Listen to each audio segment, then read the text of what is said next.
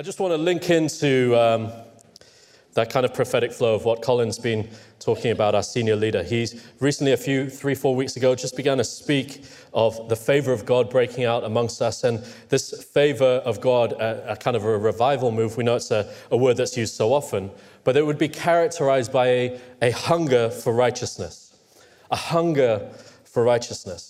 And I think if I was to listen to the general conversations, whether they're negative or positive, whether they're complaining or they're seeking after God, the underlying issue amongst all of those is desiring more of God, desiring to meet with God, desiring to encounter God, desiring for our hearts to be transformed into the image of His Son. And that word favor is a powerful word. If you look to it in the context of uh, dictionaries and so on, it fails to meet the favor that God is seeking to dispense among us. Why? Because it talks about one human being favoring another. It talks about one take, giving other the unfair advantage. But when we talk about God giving of his favor, we're talking about something that is entirely unmerited. We're talking about a God who chooses out of his riches to put his spirit and his provision upon his people. Now, when you do look at the definition, it, looks, it talks about things like working to your advantage. Would you like God working to your advantage? Would you like Him working? On, how about you working to God's advantage? What would that look like? Transform our lives when we start to think of that. Or showing approval of. What would it look like for God to show approval of us? And the great thing about the God that we serve and worship is that He is big enough to pour His favor on all of His children and not to have been unfair with anyone. God is perfectly just in the way that He blesses and shows His grace to His children.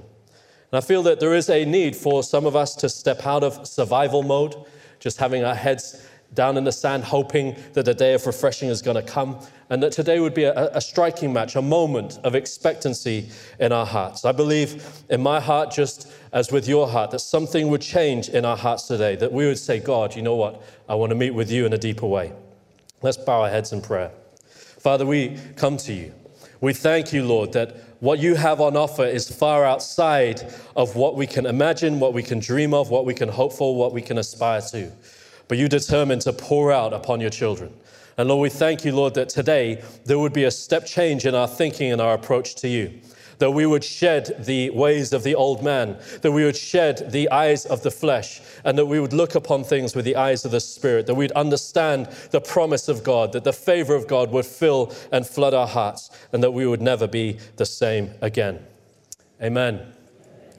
Now, today I want to take in as a lead in two verses from the Sermon on the Mount, which I'll then unpack in the context of a story. This particular verse has been on my mind for six months or, or more, and uh, the thing to remember about the Sermon on the Mount or the Beatitudes is that this is the invitation of Jesus into life in the Spirit. And if you take time to read through the different Beatitudes one by one, you find that Jesus is offering the divine perspective on human reality. When we find ourselves in poverty, when we find ourselves mourning, when we find ourselves having to choose to defer to another, when we find ourselves in sin and needing God's righteousness, when we find ourselves needing mercy. In the context of all of these very human experiences, Jesus provides the divine perspective.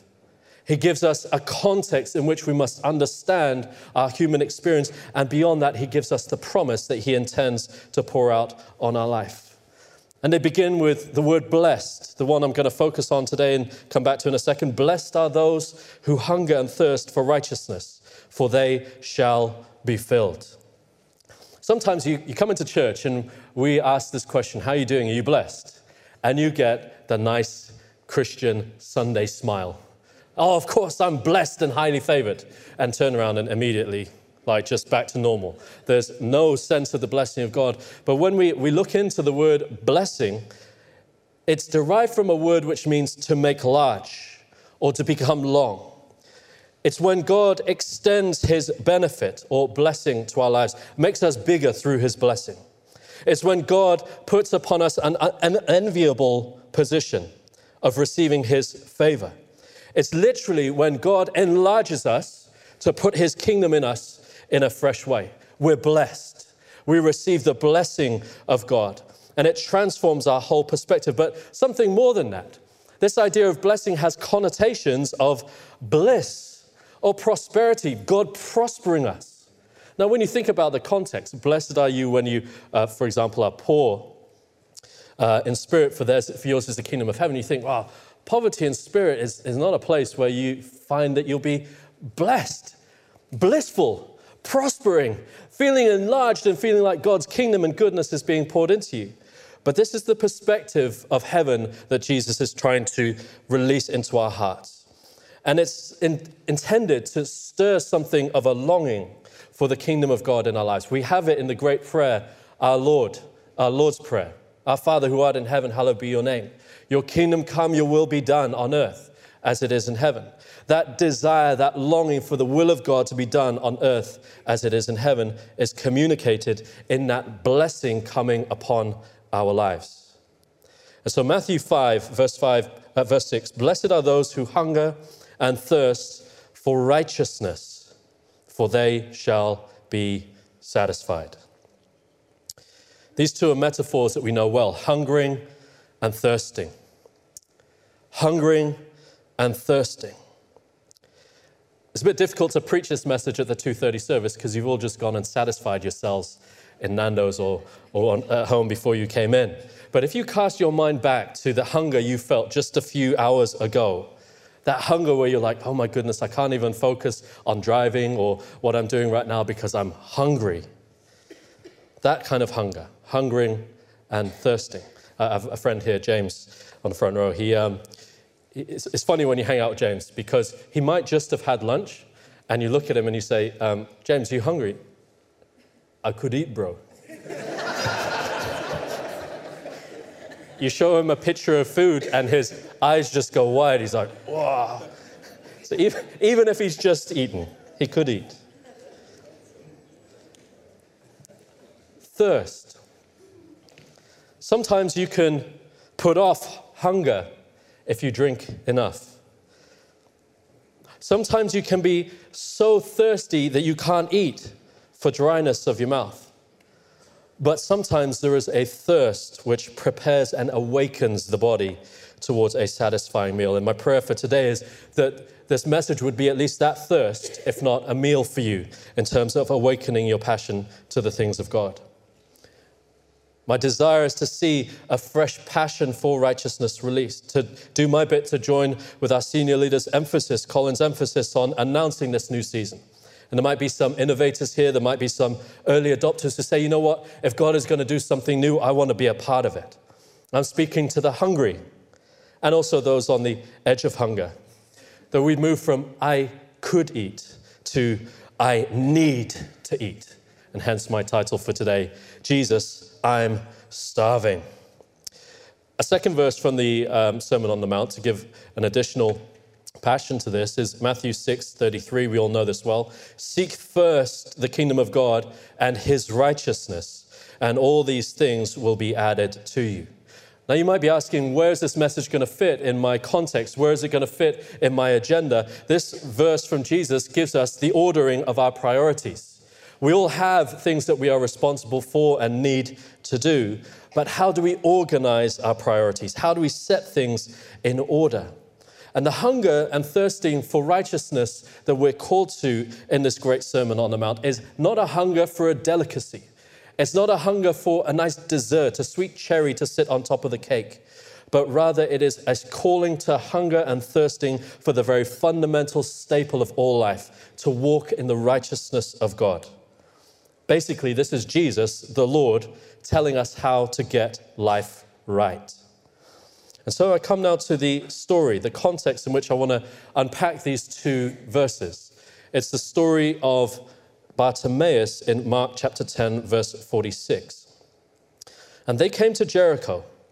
And as he was leaving Jericho with his disciples and a great crowd, Bartimaeus, a blind beggar, the son of Timaeus, was sitting by the roadside. And when he had heard that it was Jesus of Nazareth, he began to cry out and say, Jesus, Son of David, have mercy on me. And many rebuked him, telling him to be silent. But he cried out all the more, Son of David, have mercy on me. And Jesus stopped and said, Call him. And they called the blind man, saying to him, Take heart, get up. He is calling you. And throwing off his cloak, he sprang up and came to Jesus. And Jesus said to him, What do you want me to do for you? And the blind man said to him, Rabbi, let me recover my sight. And Jesus said to him, Go your way, your faith has made you well. And immediately he recovered his sight and followed him on the way. We're presented with a man that has a physical disability a man who is born blind. But his physical disability has been the context in which he has nurtured within his heart, spiritually speaking, a hungry and thirsty man. His recovery of sight, I want to argue for you in just a moment, was an overflow of his hunger for God. Now, we're going to, through this story, take three perspectives, three lenses of looking at the person of Jesus Christ the crowd, Bartimaeus, and us. Let's first consider the crowd. What a fickle crowd they are. Look at their changing responses, hinging on Jesus' intervention. In the one moment, they're telling this poor, downcast, suffering man who has sat in the same place for years, who's been passed by for years, who's been spat at for years, who has had to go hungry for years. They keep him in that place. They say, listen, keep quiet.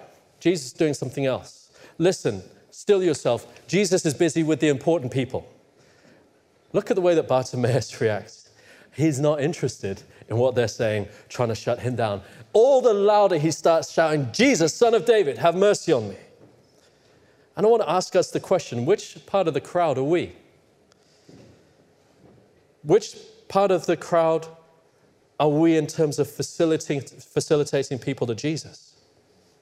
How do we respond to the thirsty? The crowd thought that they had to keep this unclean man separate from the rabbi. And the moment that Jesus intervened, the moment that Jesus spoke a clarifying word, the moment that Jesus said, Come over here, suddenly they've turned. They suddenly understood, maybe their eyes have been opened. Listen, we need to get this uh, man now to see Jesus. And maybe we need our eyes open in that perspective. We're not to be a people that keep those who are hungry or thirsting from, for Jesus from him. Our calling is to show people how they can satisfy the thirst that is in their heart, a thirst that would awaken a hunger, a hunger that would awaken a passion for life. These people they were broken cisterns in their original manifestation. Cistern is a place, a store of water, a flow of water. And the way that they were flowing, what Jesus was doing was away from Bartimaeus, was in prejudice against Bartimaeus. But Jesus corrected them and said, Bring him to me. I wonder where we find ourselves. Are we finding ourselves in that place where we're expectant of bringing people to God? Are we expectant of introducing people to Jesus? Or do we keep finding excuses not to? Oh, I could tell this person about the gospel. Maybe not. Look at the way they're acting. They don't deserve to know Jesus. Maybe I'll pass them by. But there's a time, there's a season coming upon us. And I want to announce that to you, in a sense, prophetically speaking that we need to repent of being a people that direct the flow of the Spirit away from the people that Jesus is trying to minister to, and instead invite people to satisfy their thirst at the feet of Jesus Christ. Can I get an amen for that? Number two, so the first point was considering the crowd, but the second, I want us to think a, little bit about Jesus for a moment before we look at how Bartimaeus responds to him. The, the text for us today hungering and thirsting for righteousness. What is righteousness? Now, there is a level that we can, uh, again, define righteousness as a standard, an act of justice, the act of doing something that agrees with God's standard, the state of being in a proper relationship with God. When we unpack this purely from a human perspective, what we do is do it in human terms. We try to follow a law. And the problem with trying to follow a law, you know, I'm a better Christian because I get to church at 2:20 and some people get here at 2:40 and miss the worship. I'm a better Christian.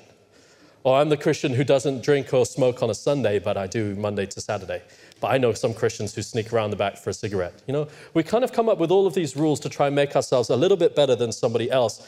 Forget about the, the holy law that we find in the Bible, which sets the godly standard of what holiness is.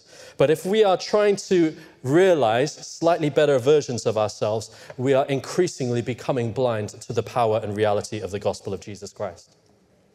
If we say, I've now taken one step in holiness, we block out all of the riches that are ours through faith in Christ Jesus.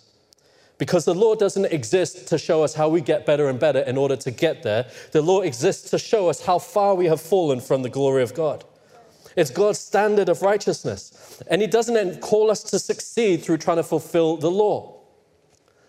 Let's understand this that righteousness, while it can be seen by the law, is not reflected in the law because all of the laws actually point towards the expression of a type of person. And from God's perspective, righteousness is a person Jesus Christ. Jesus filled the law and fulfilled the law in every way. He is perfect in every possible dimension of his humanity. And as such, he becomes the righteousness of God. He calls us to relationship with Him. He calls us to know what it is to be right with God, but on the basis of relationship with Him, not relationship with rules that we can't keep. And that righteousness is gifted to us by faith in Christ Jesus. Righteousness is right standing with God and having a righteous nature before God. 2 Corinthians 5, verse 21 puts it like this For our sake, the Father made him, Jesus, to be sin who knew no sin, so that in him, Christ, we may become the righteousness of God. And this relationship with Christ is a relationship in which it's designed that we, as we spend our time with Him, as we spend our time speaking with Him and communing with Him and, and relating with Him, that we would increasingly become like Him. This is not a righteousness where God says, okay, I'm all right with you, therefore go do what you want. That is simply returning to the sin which you've been set free from. We have been set free from sin, not set free to sin. And this invitation is for all of us a call to sanctification. The moment we put our faith in Christ, we're justified, we're right with God. But this transformation that comes about through hungering and thirsting for God's righteousness is a process of working out in our hearts, a sanctifying process, so that we become more like His Son. This is part of the born again experience that every one of us is invited to. And this hungering and thirsting, this desperation, this yearning, for righteousness is a yearning for dependence. You cannot be righteous in and of yourself. There is never going to come a time as a Christian where you can say, Okay, God, I don't need you anymore. I've got it. I know how to live right. See you later. That's never going to come. This, this is a call to daily, daily, week by week, month by year, year by year, decade by decade, intimacy with God and dependence upon God. Yearning for righteousness is a desire for the holiness and love and grace and truth that God has for us to manifest in and through our lives. Now, I might be pushing it theologically to argue this, but I want to suggest this to you that righteousness is your cross. Righteousness is your cross. Jesus says elsewhere in the Beatitudes, Blessed are you when you are persecuted for righteousness' sake. He elsewhere calls us to take up our cross daily. And some of us have this idea that the daily cross that we're to take up is a heavy religious load, a heavy burden. But he says rather, take up your cross daily or put on Christ. Put on the robes that he has given us. We will walk in righteousness, we'll walk in truth. The world might persecute us, people might speak badly of us, but it's our privilege to carry the righteousness of God every single day. Amen. So, this is the Jesus that Bartimaeus is crying out to. This is the Jesus that he's hungry for. He's heard stories. He's heard about the miracles. He's heard about the teachings. He maybe even heard about the Sermon on the Mount himself. He may have thought, you know what, this is a, a guy that can change my life. I want to look first at Bartimaeus satisfied. I suggested to you before that rather than just a blind man, we see someone who is hungry and thirsty. Hungry and thirsty. Let me pa- package it to you like this Jesus asked him the question, What do you want? I love that he asked that question. He makes no assumption. You know, he could see a blind man and say, uh, What do you want? Oh, I need some food for, for, my, for my lunch today. Sometimes we have wonderful people come forward and we say, How can I pray for you? And you can see that they want to ask for prayer for themselves, but then they say, Can you pray for my parents or my, my family members and so on? And it's great to pray for the family members, but sometimes there's something we need for ourselves. And Jesus dignifies Bartimaeus by asking him. He doesn't assume, he says, What do you need? Bartimaeus says that which we'd all hope he would say Can you restore my sight, please? And Jesus simply says, Go your way your faith has made you well.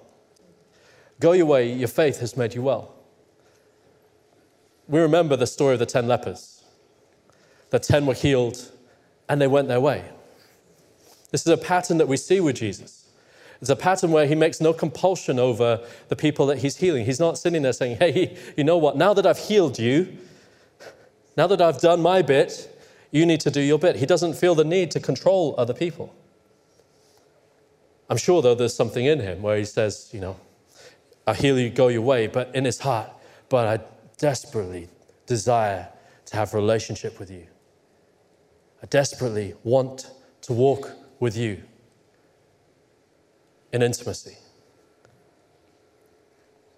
And what's beautiful about the one leper who came back, and what's beautiful about Bartimaeus, is even though they were given permission by Jesus to go, it says that Bartimaeus followed him on the way. Bartimaeus followed him on the way. If all he had desired was for his sight to be restored, he would have been running, and he'd have been running for the thing that he had been dreaming about his whole blind time. Was it to see a steak? Was it to see his mother or his father or his long lost girlfriend? Was it to see um, the, the city of Jerusalem or the city of Jericho that he was in? What was it to see?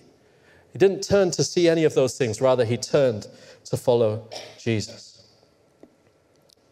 This is the thing about Christ.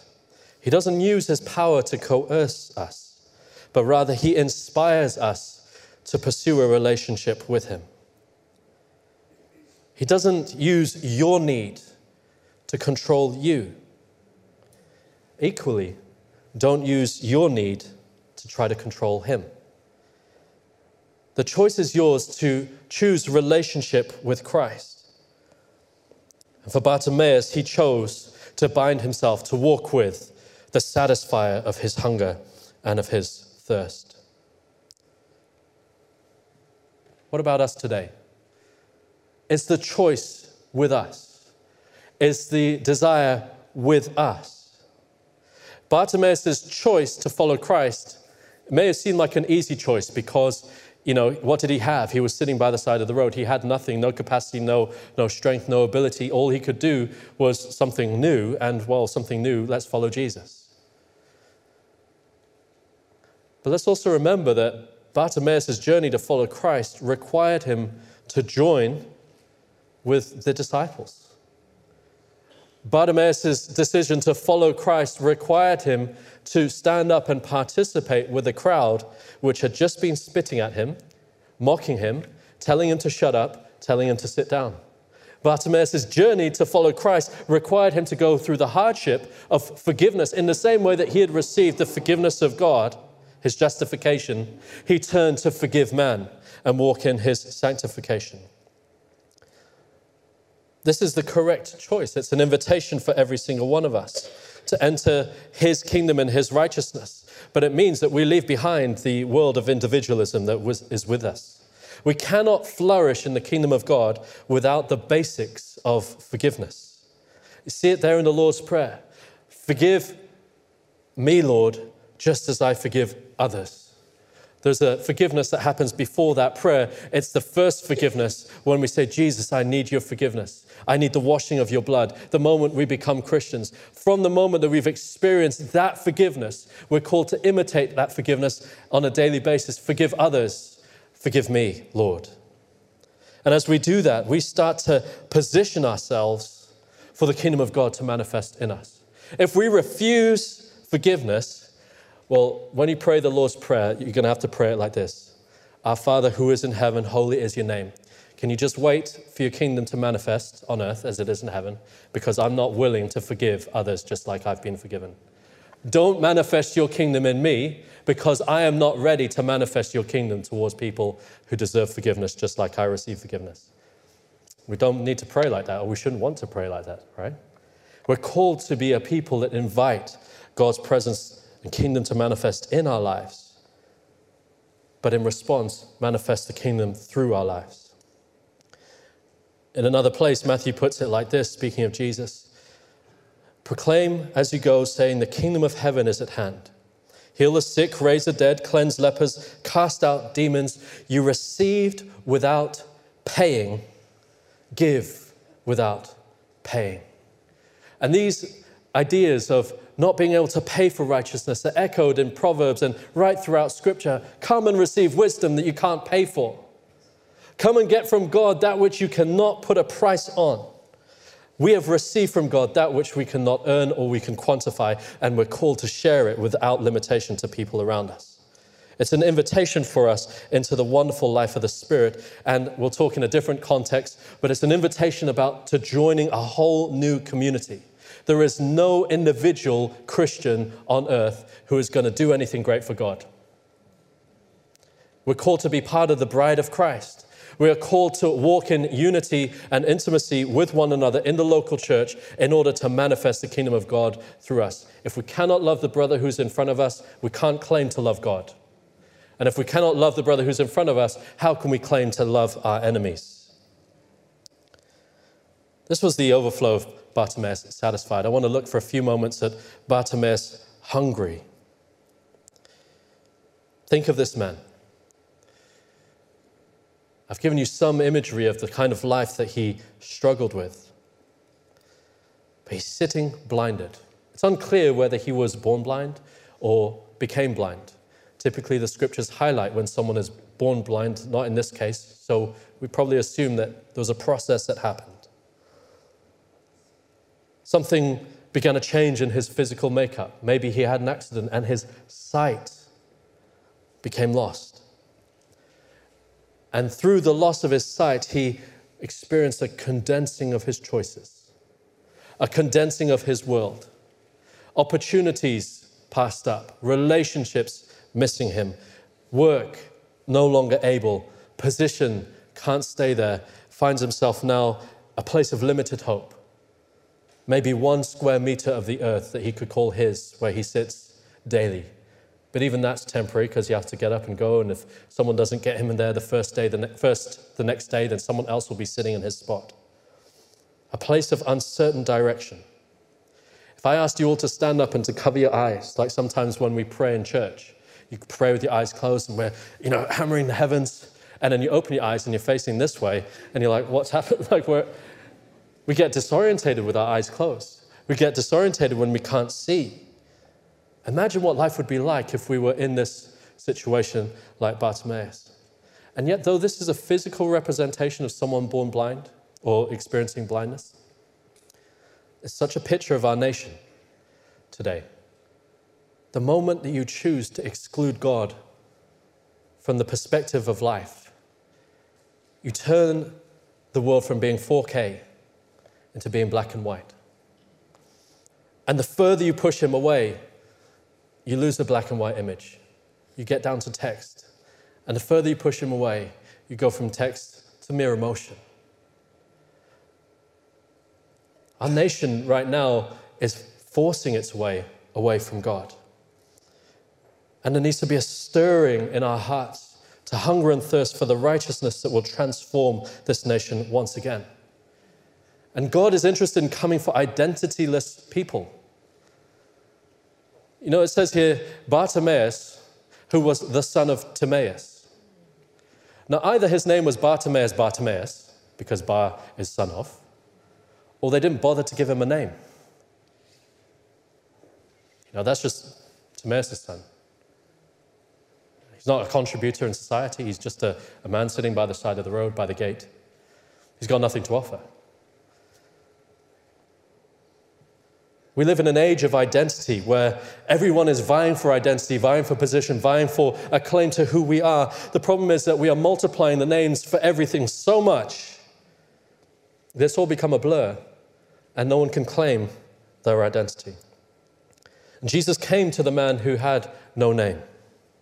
Jesus responded to someone who was calling from the edges, the very edges of a crowd that were all really pressing in to hear from Christ, there's a man who was willing to shout louder from the outside. And I'm sure in heaven right now, there is a cry that the angels hear of the people who are so far from God, and yet they are making a louder racket. And us that are close to Christ are trying to drown out that din rather than go minister to and bring thirst quenching water, stomach satisfying food from the Word of God to bring them into the knowledge of God. We never truly know ourselves until we behold the Father and until He stamps His image on us. The Bible unashamedly says, In the beginning, God created man, and He created the male and female. From that very start, God put His plan in our lives, in our DNA. And here, Bartimaeus, a man who had become blind by virtue of his circumstance, not chosen blindness. We can still pray for people who've chosen blindness that their eyes would be opened. But he understood how desperately poor he was to be blind. And he wanted to reject his blindness with all that he was. He sorely wanted to see. And what a privilege for him that he lived at a time when Christ was walking around on the earth. Well, what a privilege that we are living at a time when Christ is walking around on the earth. What a privilege when Jesus, by his Spirit, lives in every single one of us. It doesn't mean that we need to have Jesus walking by for Bartimaeus to be healed. It just means that one of you needs to be walking by with faith in your heart that Jesus' promise applies today, just like it did 2,000 years ago. And here, Bartimaeus is seated and he hears that Jesus is coming by. Maybe, as you see so often with homeless people, he had come to a place where he knew the footsteps of the givers. See, because there were the people that would walk by and they'd get faster and faster as they came to the blind man just to make sure that he wouldn't be able to stop. So they're like running past and he's hearing their footsteps. That's not somebody who's going to come and heal me. Maybe he'd heard the people that come and stop and look and maybe read his sign and maybe carry on. Or the people that come and stop and pause and, and give. He knew the kinds of noises of the people around him, but then he heard something so extraordinary the sound of a massive crowd following after a rabbi. And more than that, it was Jesus. More than that, it was the one that he'd been hearing all of the stories about. And this man who knew how to respond to the sounds knew the response for the sound of Jesus coming by. He sat up, he awakened, he said, Is that Jesus? Jesus passing by, Son of David, Son of David, come and have mercy on me. He's not sitting there going, oh, geez, that's just them. He is desperate to see God. He's desperate for a touch from God. And then he does more than that. He begins to cry out. He begins to cry out, Jesus, over the noise of the people, over the noise of all of those trying to stop him. Jesus, I need you to stop. You know, the problem with our generation is we do this. Oh, oh Jesus,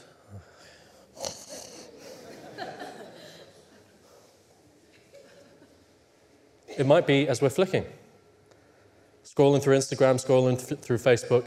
Hey, that, that first line grabbed me. Oh, oh, sounds like a great message. Ah, boring, five seconds in. Let me go to the next one. Let me go to the next one. Let me go to the next one. We never stop to consider Jesus and to call out to him and to pass by our 10 second engagements to a lifestyle, a hunger for the things of God. Bartimaeus cried out. He said, God, I need you in my life. And the moment the moment there was any inkling of turning from Jesus, what does he do? He casts off his cloak. He says, You know what? I'm going to leave behind this old life. I'm going to get up and I'm going to follow. Can you imagine? If He wasn't waiting for someone to come and lead him. Come on, Mr. Blind Man. He's jumped out of his seat. He's coming.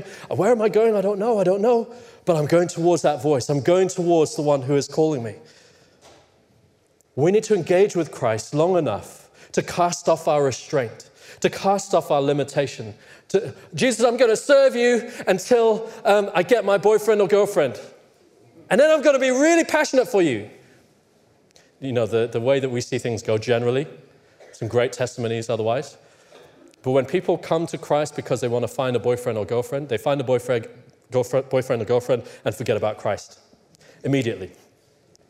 We need to cast off our, our anchors to the old way of life and say, Jesus, whether boyfriend or girlfriend or not, whether job or not, whether home or not, whether serving you or working in the world, whatever it is, I want to follow you. And that's going to be it. That's my baseline because I want that righteousness in my life more than anything else. Amen? So Bartimaeus, hungry, passionate, gets up out of his seat, and what does he get? He gets more than just a healing, he gets more than just his sight. He gets the privilege of following Christ with every day of his life. What about us? I want us to begin to think from our perspective how hungry are we for God? How hungry are we for His righteousness? Sometimes, when I was a younger Christian, and this may well be happening to you today, so you sit in a revival kind of type message, There's been times when Bruce has preached revival type messages, and Christian and Colin, and just brought the glory of God, and you feel the conviction of God. But then you start to make these deals with yourself. You know, I'm going to go home, I'm going to read a little bit more of my Bible. I'm going I'm going I think I can make 20 minutes to pray in the morning. Maybe I might be nice to that person on there. And we start to turn the focus from pursuing Jesus down to laws and regulations and nice little things that we're going to do to appease our guilty consciences. Don't hunger and thirst for God contemplating the wrong standard. If you're thinking, I'm going to change these few things when I get home, you've got it totally wrong. It's totally unworthy to promise Jesus that you're going to tinker a little bit with your life, that you're going to fix little things here and there, completely insulting to Christ. Absolute abomination. Why?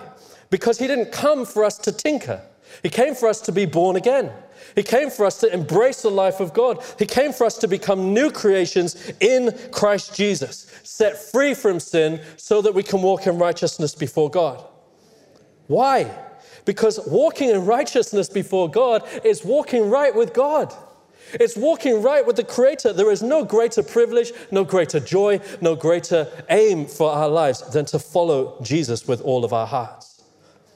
And I want to invite you to start to deal with the Lord right there in your heart. Start to talk to Him. Because the heart cry for righteousness is not a list of things that we need to change. It's, Lord, do a work in me. Do something in my heart. Let my heart be radically changed. I don't want to be orientated towards sin and self satisfaction. I want to be orientated towards life giving relationship with you, Jesus. I want to know what it is to follow you with all of my life. I want to know what it is to wake up in the morning and the first passion of my heart is to say, Jesus, help me step out with your righteousness today. Help me walk in your righteousness today. I want to walk in that intimate relationship with you today. Blessed are you when you hunger and thirst for righteousness, for you will be satisfied. Every one of the Beatitudes starts with a blessing in the middle of a context and ends with a promise that God Himself makes to each one of us. If we focus on God's perspective in the present circumstance, there is a blessing that comes to us through God's promise. The quality of this promise is not a half baked yes today, no tomorrow. I'm hoping that you don't forget, Jesus, that you promised me that thing, you know. If we leave it too long, Jesus, you know, you promised me that I might get uh, a great job one day, but if you leave it too long, I'm going to panic. No, the promise from God is you will get what the Lord has promised you. Every single promise from God is always fulfilled in full. The promise is for the present life and also in the life to come, both and. He promises that He wants to meet us. It's the richest of promises. And the promise for this context he who hungers and thirsts for righteousness will be satisfied. he whose life becomes characterized by how do I honor God with my life? How do I become a person that reveals the righteousness of Christ, just in the way that righteousness is a person in Christ? How can I imitate Christ through my life?